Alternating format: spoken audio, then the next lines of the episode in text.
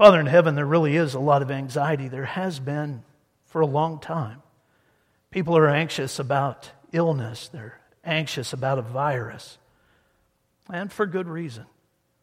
People are anxious about the unrest that is rising all across the country, and for good reason. But, Father, there's, a, there's an answer that is so simple and so easy, yet so difficult and so hard. We know that the answer is you for all of these things. We know that anxiety falls away when we put our hope in you. We know that hate disappears when we replace it with a love that you show us. We know that peace can rest on our hearts and on our world when we will trust you. So we pray for those that don't know those things. We pray that the eyes of their heart will be opened to see you, to know you, to accept you. And we pray that the appropriate changes will follow. Lord, I pray that where there's hate, love will rise.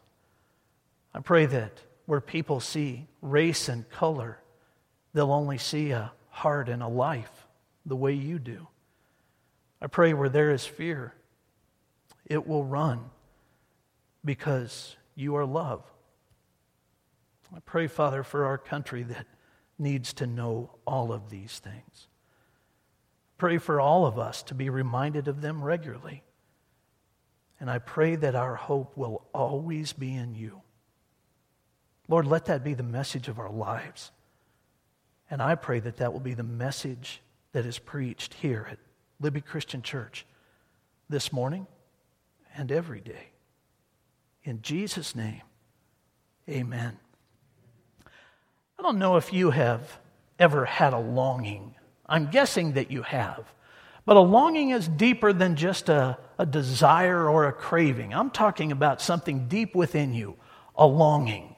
Just to make sure that we're all on the same page, here's a definition of a longing from vocabulary.com. Take a look at this. A longing is a strong feeling of need or desire for someone or something. A longing describes an unfulfilled desire. The days might feel long as long as you are longing to see someone you love, if that person is far away. You might be longing for your mother's homemade chicken soup if you're sick and far from home. Or perhaps you are a pregnant woman, wide awake and longing for pickles and ice cream at four in the morning. Let's hope there's a 24 hour deli open somewhere to help satisfy your longing. That's the definition of longing according to that website. And all three of the things that they would call out resonate in my life. Let's just take that first one. Chelsea, if you can go back to that first slide. A longing is a strong desire or a strong feeling or need or desire for someone or something. A longing describes an unfulfilled desire. The days might feel long as long as you're longing to see someone you love if that person is far away. Last fall, a group of guys and I went to Nicaragua on a missions trip. Wonderful experience. We've told you about that. Absolutely wonderful experience. But one of the challenges that we faced was having to take certain medications before we went. One of those medications was an anti malaria drug. Now, this morning I printed off, I just had thought about this last night, I printed off some of the side effects of anti malaria drugs. Listen to this. We all know about the side effects of medications nausea, vomiting, abdominal pain, headache, insomnia, vivid dreams, dizziness, loss of balance, and ringing in the ears. Discuss with your pharmacist or doctor if you're involved in activities that require a high degree of alertness, sense of balance, or performance of skilled tasks. These side effects can occur at any time during drug use and can last for months to years after the drug is stopped or can be permanent. Then they go on to say, continue the course unless these side effects become unbearable. Some of the rare side effects acute anxiety, depression, restlessness, confusion, severe dizziness, hallucinations. Whew, sounds like a pill you want to take.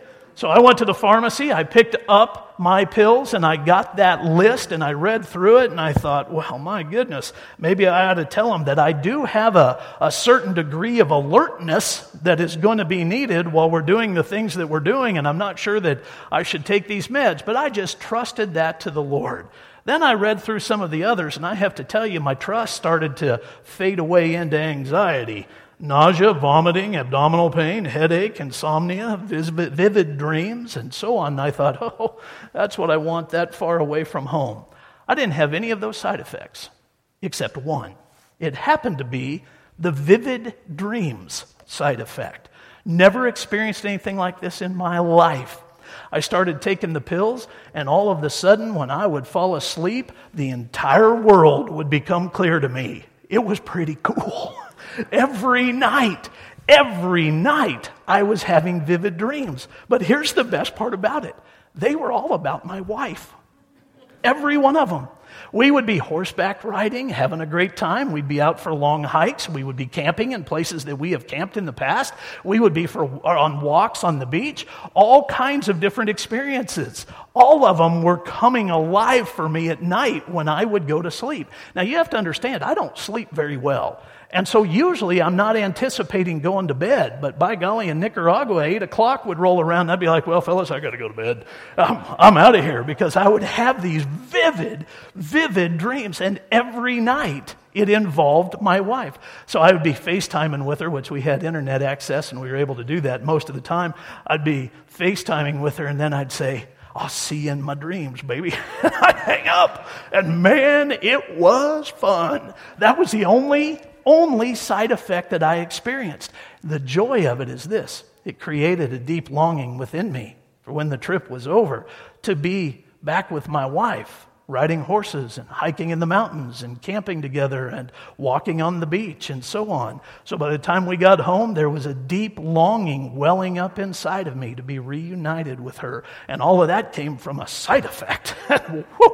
kind of makes me want to take, no, not really, I'll just stop there. Then there's those others that fit in this definition as well. Maybe if you're sick and far from home, you have a longing for your mother's chicken soup. My mom made great chicken and noodles. She died 10 years ago. I would love to sit down and share a bowl with my mom. There's a deep longing for that type of thing. And then this last one if you're a pregnant woman and you're experiencing cravings, you know what it is like to experience a longing. Reading that this last week helped something become very clear for me. Now, let me explain that to you. When Tina was pregnant with our oldest son, Nick, she craved ice cream like mad. I wanted her to crave pickles. I really did, just because I thought that'd be fun. So I'd ask her all the time, Do you want a pickle? Do you want a pickle? Do you want a pickle? She never wanted a pickle.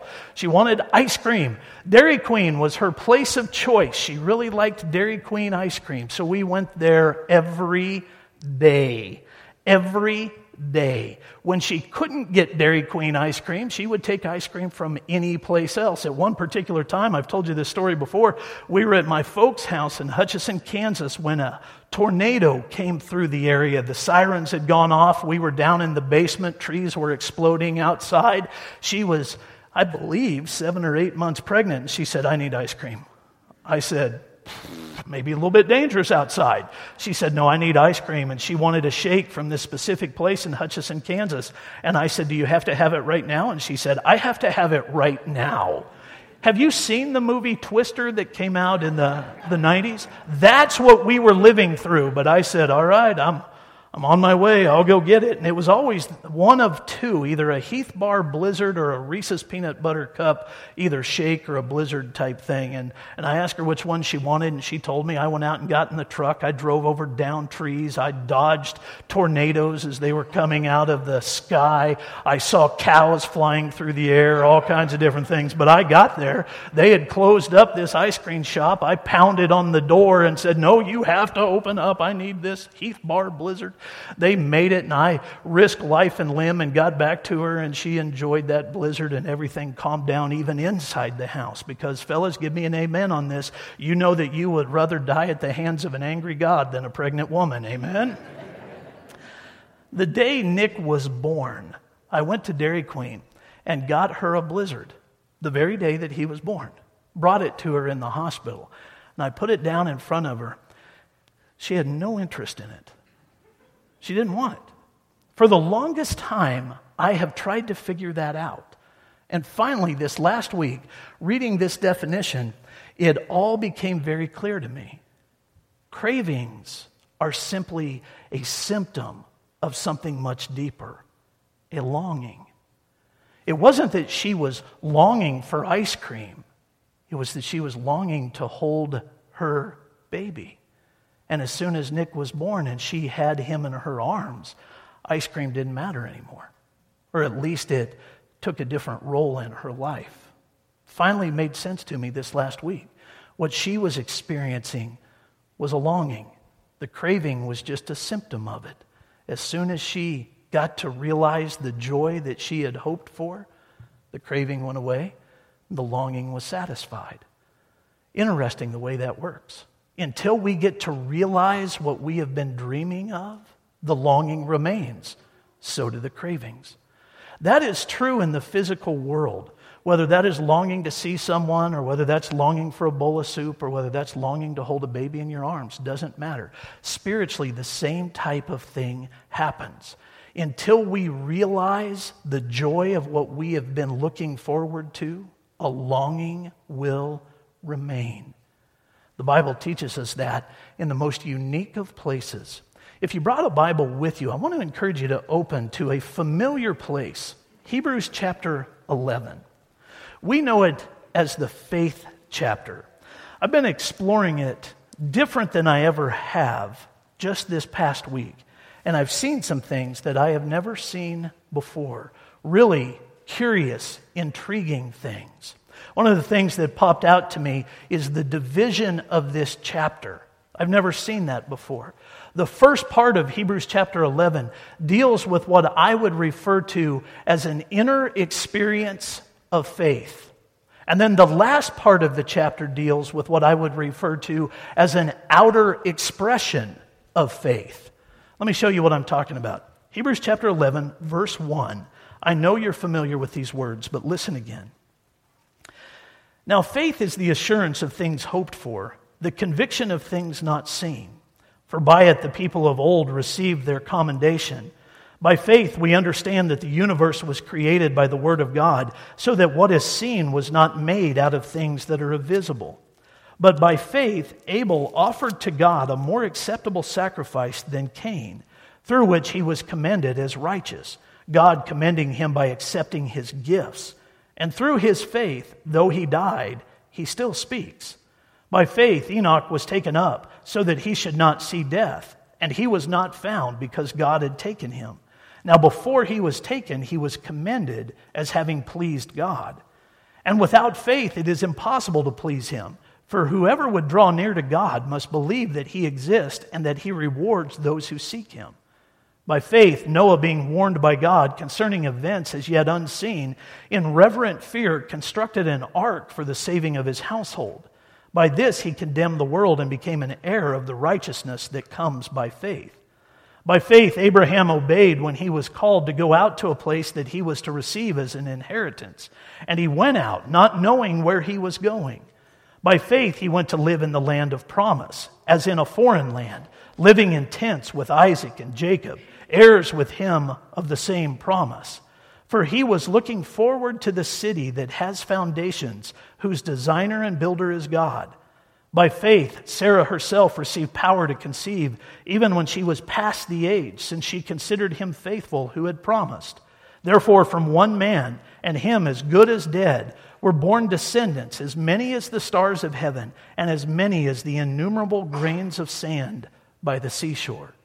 Hopefully, what you were seeing was the same thing that I was throughout the course of this week as I was going through those verses. Every person that is called out is demonstrating an inner experience of faith. We have the Bible telling us that what they were seeing in God ended in a certain result from God, an inner experience of faith. Now, you might say, as we read through that list, all of those are Old Testament examples, so that really doesn't apply to us. I want to remind you what the Bible says about itself, particularly what the New Testament says about the Old Testament. This is found in Romans chapter 15, verse 4. For whatever was written in former days was written for our instruction, that through endurance and through the encouragement of the Scriptures we might have hope.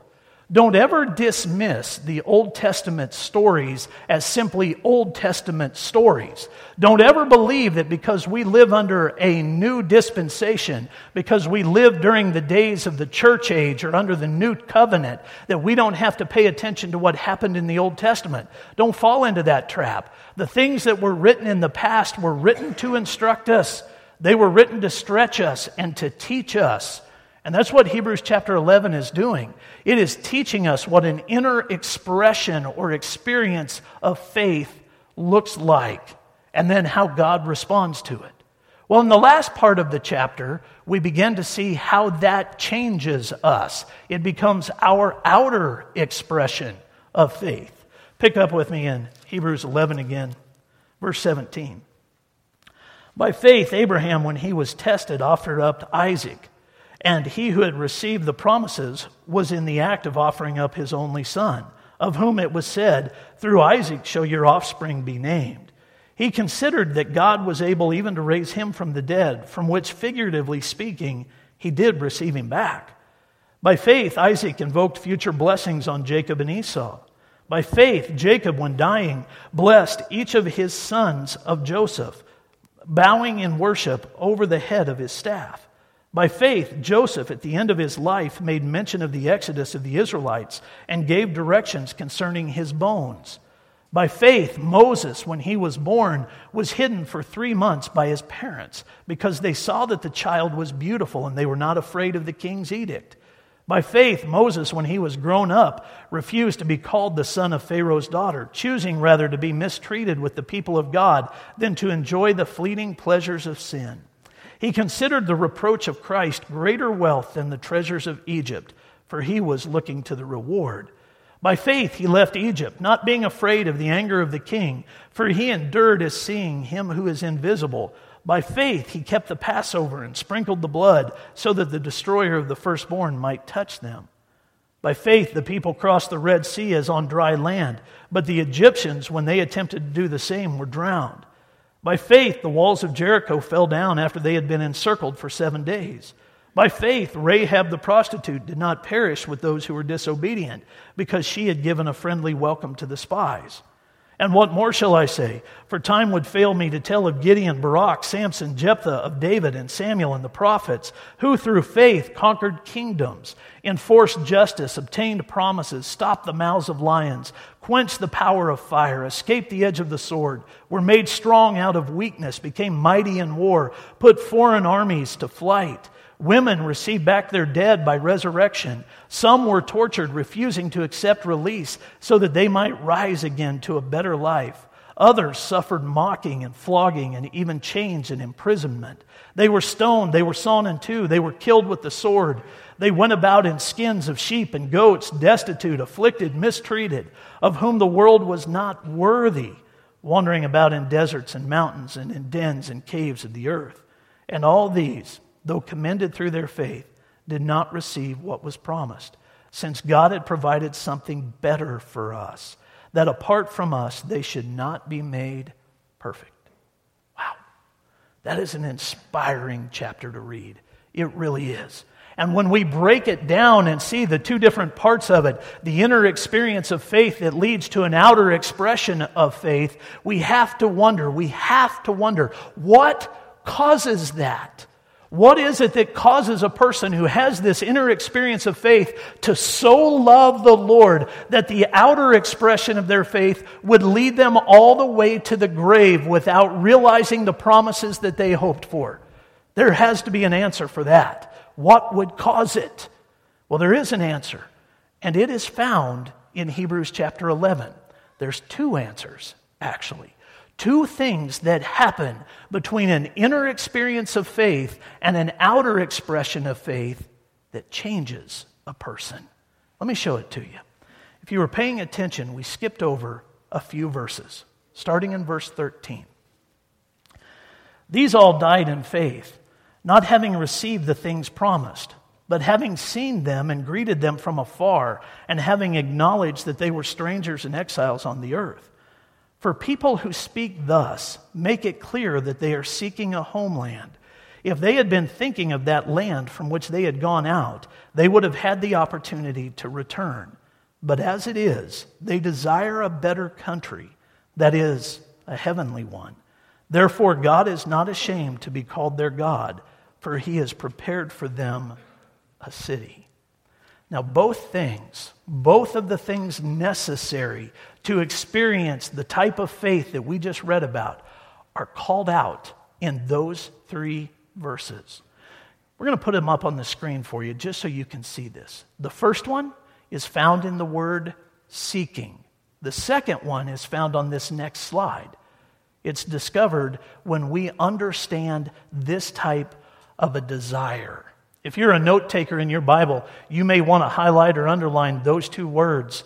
As you go through this entire chapter, they are anchor points. They will help you understand what it was deep within these people that caused them to do what they did all the way to the grave. They will help you understand an inner experience of faith that shows itself through outer expressions. Now let's unpack both of these. We'll start with the word seeking. This one is pretty intriguing, particularly within the last eight to 10 years. Neuroscience has discovered something. They've revealed it, they've announced it, they have publicized it, they've put it out for everybody to understand. They call it the seven core instincts of humanity.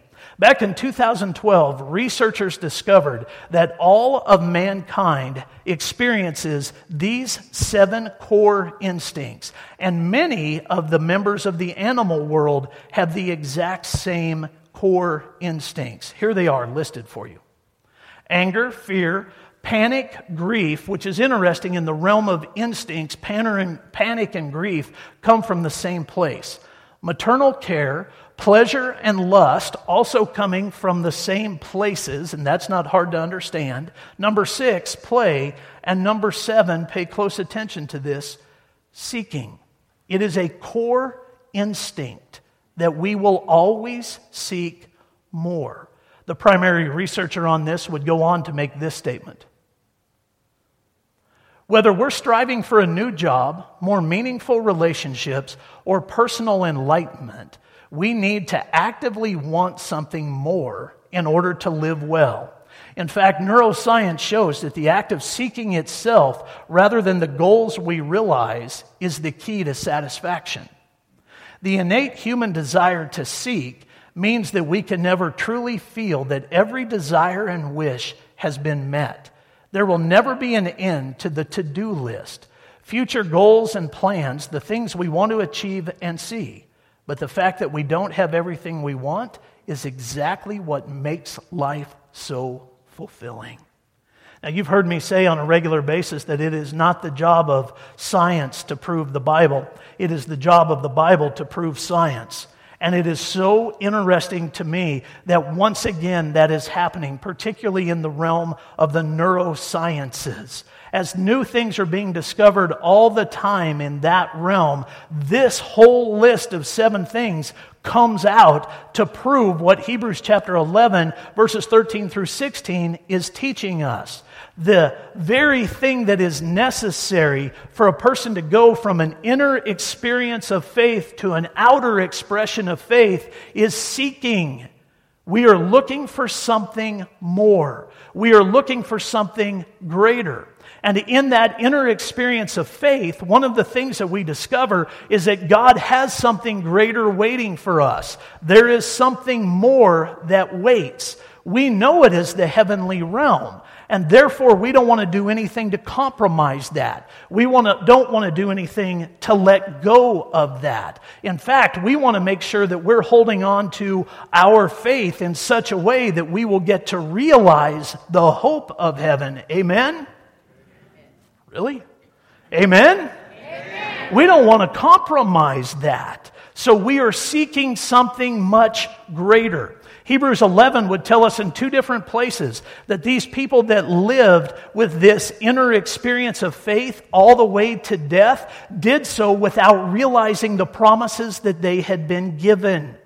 They did so expecting something greater.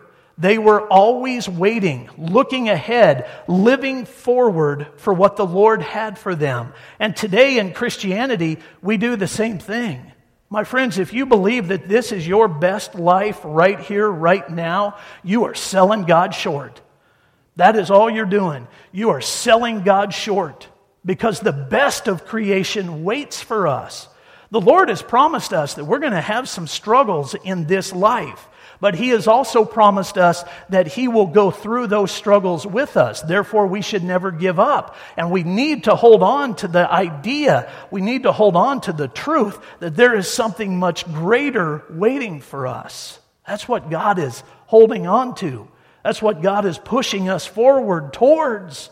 That's what God has waiting for us. As a result of that, Jesus would make this statement in Matthew chapter 6 verse 33. But seek first the kingdom of God and his righteousness, and all these things will be added to you. We seek first his kingdom, and in that seeking, we will desire heaven. Now hold it. Let's grab that word too, because Hebrews 11 uses it. We will desire heaven. We will desire something so much more. And how amazing is that when we do? We will start to recognize that there is more waiting for us. Desire is such an intriguing thing to us. We want to believe that desire is momentary. We see certain things that we want, and all we want to do is go after those few things. That's all we're interested in.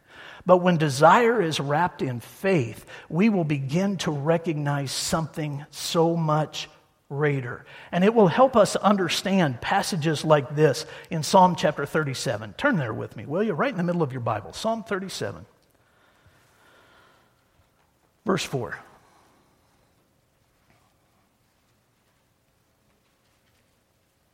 The psalmist writes, Delight yourself in the Lord, and he will give you the desires of your heart. Here it is again. Delight yourself in the Lord and he will give you the desires of your heart. Modern Christianity teaches that verse this way. Well, not all of modern Christianity, some versions of it. If you become a Christian, God will give you whatever you want. If you become a Christian, give your life to the Lord, then everything that you've ever hoped for, everything that you've ever desired, everything that you have ever coveted, that will all become a part of your life. You'll just get it. Well, there are a number of people that would tell you that is not the case.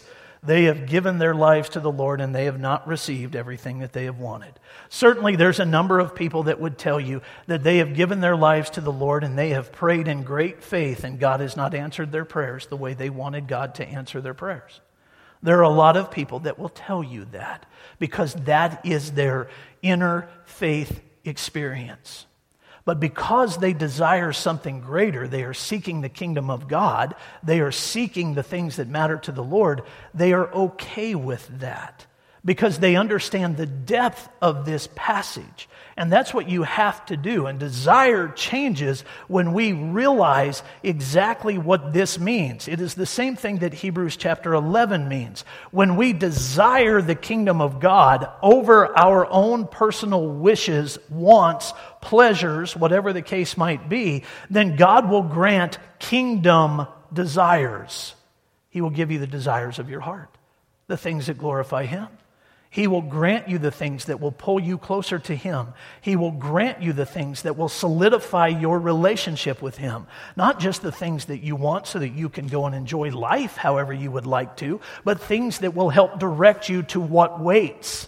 Things that will help keep you on the path, that will keep you focused as you progress towards that end goal, which is to be in the presence of the Lord forever.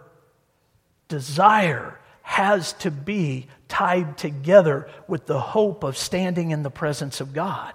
And if we are seeking the kingdom of the Lord and desiring the things that He desires, when we bring those together, we will have the relationship with God that we are looking for.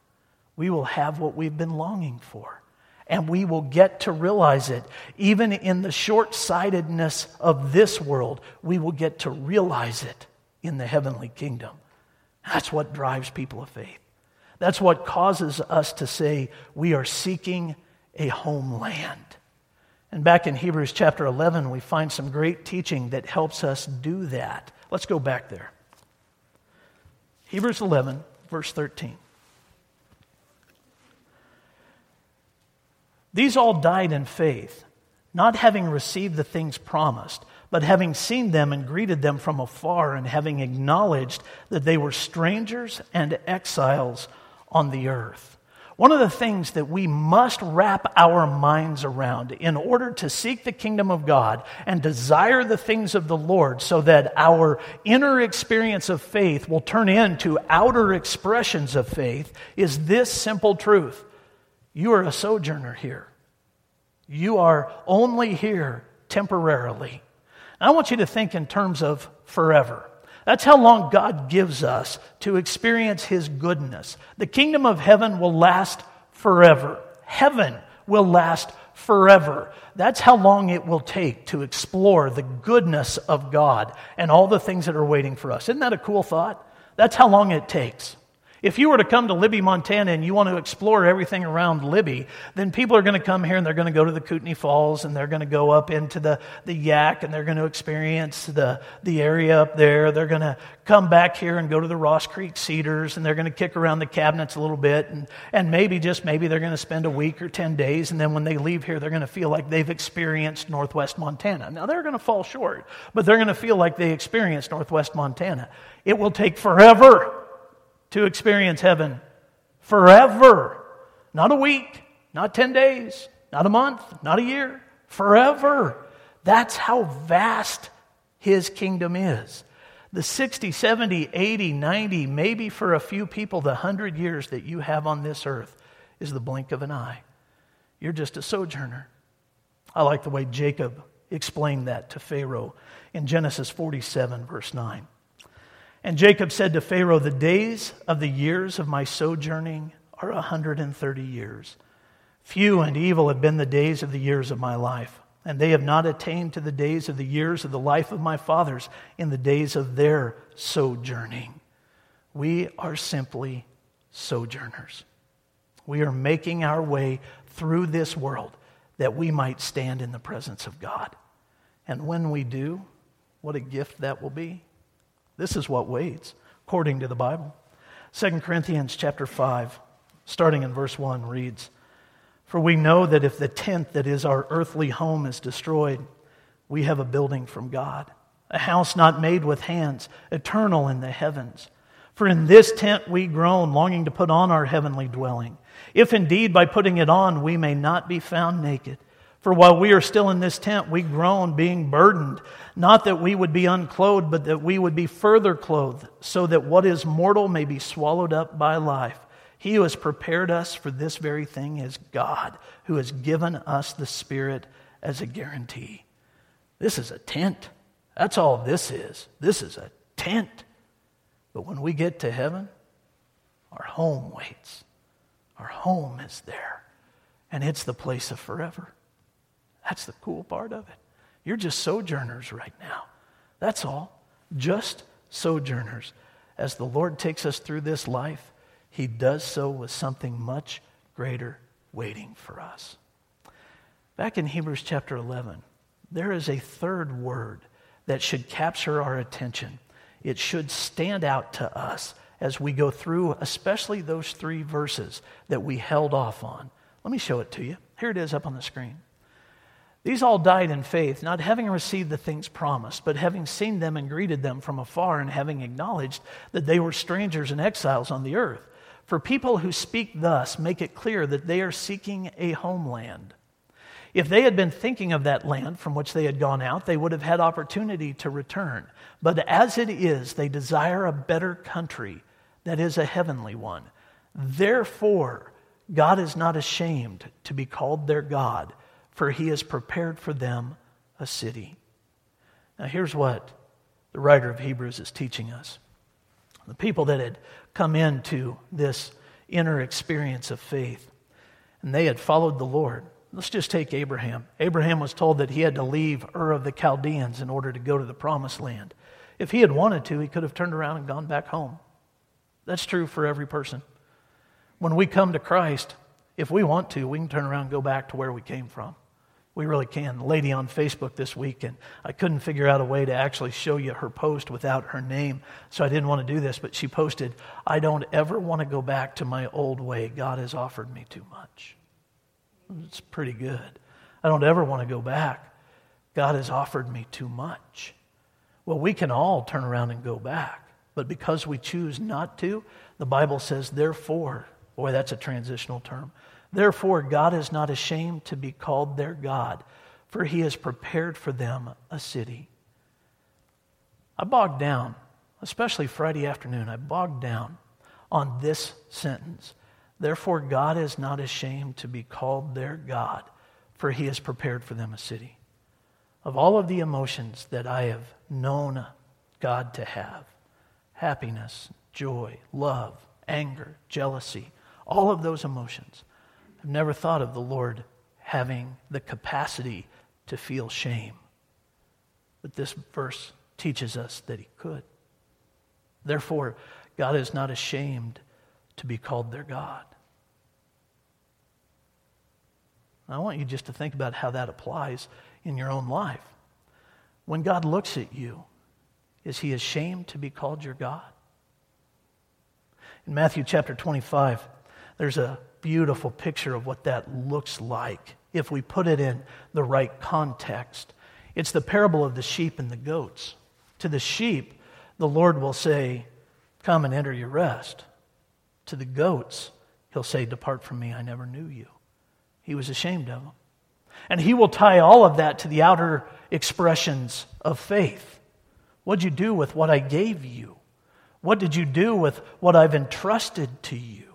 How did you approach other people? Those are the questions that God would ask to determine whether you're going to move into the joys of heaven and your eternal rest, or whether you will be moving into a place that Matthew records this way, right from the mouth of Jesus, where there will be weeping and gnashing of teeth. Are you desiring a homeland? Are you seeking something so much better? Or are you content right here, right now, believing that this is the best and therefore you're okay? If you are in that second group of people, you have to know, you have to know. Listen to me, if you don't take anything else with you today, you have to know that what waits is a place where there is weeping and gnashing of teeth. On the other side of that, for those that God would look at and say that He is not ashamed to be called your God, there's this homeland, this wonderful place that isn't a tent, that isn't temporary, it is permanent and requires forever to explore. And when we choose to make that choice to allow our inner experience with faith to become our outer expression of faith, God looks at us and says, I'm not ashamed of you because I'm keeping you right where I need you to be. You're doing what you need to do. You're walking the path you need to walk. You are growing closer to me every day instead of walking further away from me, which is what we talked about last week. It's pretty amazing when we recognize that. I don't ever want to hear God say, I'm ashamed to be called Phil Allspaw's God. You think about that application. You think about what that sounds like. You go out and tell people that you're a Christian. Does God look at you and go, I'm not ashamed of you saying that? Or you go out and tell people you're a believer and the Lord says, Oh, I'm ashamed of that. It becomes pretty personal when you plug your own name into it, doesn't it? And then at the end of it, this question exists Where is your homeland? Is it in the presence of the Lord, or is it in a place where there is weeping and gnashing of teeth? We were talking about that this morning with my prayer group. And as we were going through that, one fella said, What is the difference between all of that and us disappointing God? It has to be different. And it is. There is a deep difference between disappointing the Lord, sinning and making a mistake, and then becoming one of those people that God is ashamed of. That is a broad line. It isn't narrow. That is a broad line. In fact, I really like the way Philip Yancey captures that. We need not be afraid of making mistakes because grace is deep. Grace is deep. So when we make mistakes and we stumble and we face challenges in our faith, even the inner experience of it, God still has grace to pour out on us. Don't ever forget that. And recognize that when those things happen, it stirs something deep within us. Look at what Yancey says about it. The Bible never belittles human disappointment, but it does add one key word temporary. What we feel now, we will not always feel. Our disappointment is itself a sign, an itching, a hunger for something better. And faith is, in the end, a kind of homesickness for a home we have never visited, but we have never stopped longing for. When we feel like we have disappointed God, the longing is stirred. When we find ourselves feeling disappointed in God, the longing is stirred to know more, to experience more, to discover more. That's the whole process. For the next several weeks, we're going to be looking at what this entails by looking at some of the amazing stories of Scripture. We're going to pull some of the main lessons out of those stories that will put us on a path as we are seeking a homeland, desiring something more, I'm going to show you ways from their stories to overcome the challenges of life. I'm going to show you what it means to progress through disappointments that we might bring on God. I'm going to show you what it means to tap the well of grace. I'm going to show you what it means to stay on that path. The Bible is going to show us all this. It's going to be a fun study this summer. I hope you'll be here for it. And I hope you will dive deeply into Hebrews chapter 11 as we make our way through this. You can read it every day and grab those stories, grab what the Bible teaches, particularly those three verses right in the middle that separate the two parts. You're going to need to see it. Why don't you stand with me? We're going to pray. The worship team's going to make their way up here, and we're going to offer an invitation. If you would like to accept Jesus as your Lord and Savior, you can do that today. If you know that the Lord has been ashamed of you and you want to change that, you can make those changes today. If you want to take all of the things of your past and allow the Lord to have them, you can leave them in the baptistry. You can do that today. If you've never placed your membership in the church, you can do that today. If you want to pray for yourself or someone else, you can do that today. This invitation is vast. It is God's invitation. All you have to do is respond to it. Deanie will be over here at the door. He'll meet you there. You just let him know, or Jim's actually going to be at the door. Jim will be over here at the door. You let Jim know what's on your heart, what's on your mind, and he'll make sure that your needs get met. Pray with me and then respond to the invitation. Father in heaven, thank you for the temporariness of this life. Thank you for the momentary aspects within eternity. And thank you, Lord, for the longing for so much more. But Father, most of all, thank you for making that possible through your Son. Without him, we have no hope. But because of him, we are driven by hope. So, Father, we're grateful for that sacrifice. We are grateful for your love. I'm praying now, especially for those that have never realized it. Would you let that change today? Would you let them realize what it means to walk with you through the ups and downs of life all the way home to heaven? And Father, for those that have maybe turned and walk the other way. I pray that they'll do another 180 and head back. All because of a longing to know you, to be known by you, and to spend forever with you. We ask that in Jesus' name and with great faith. Amen.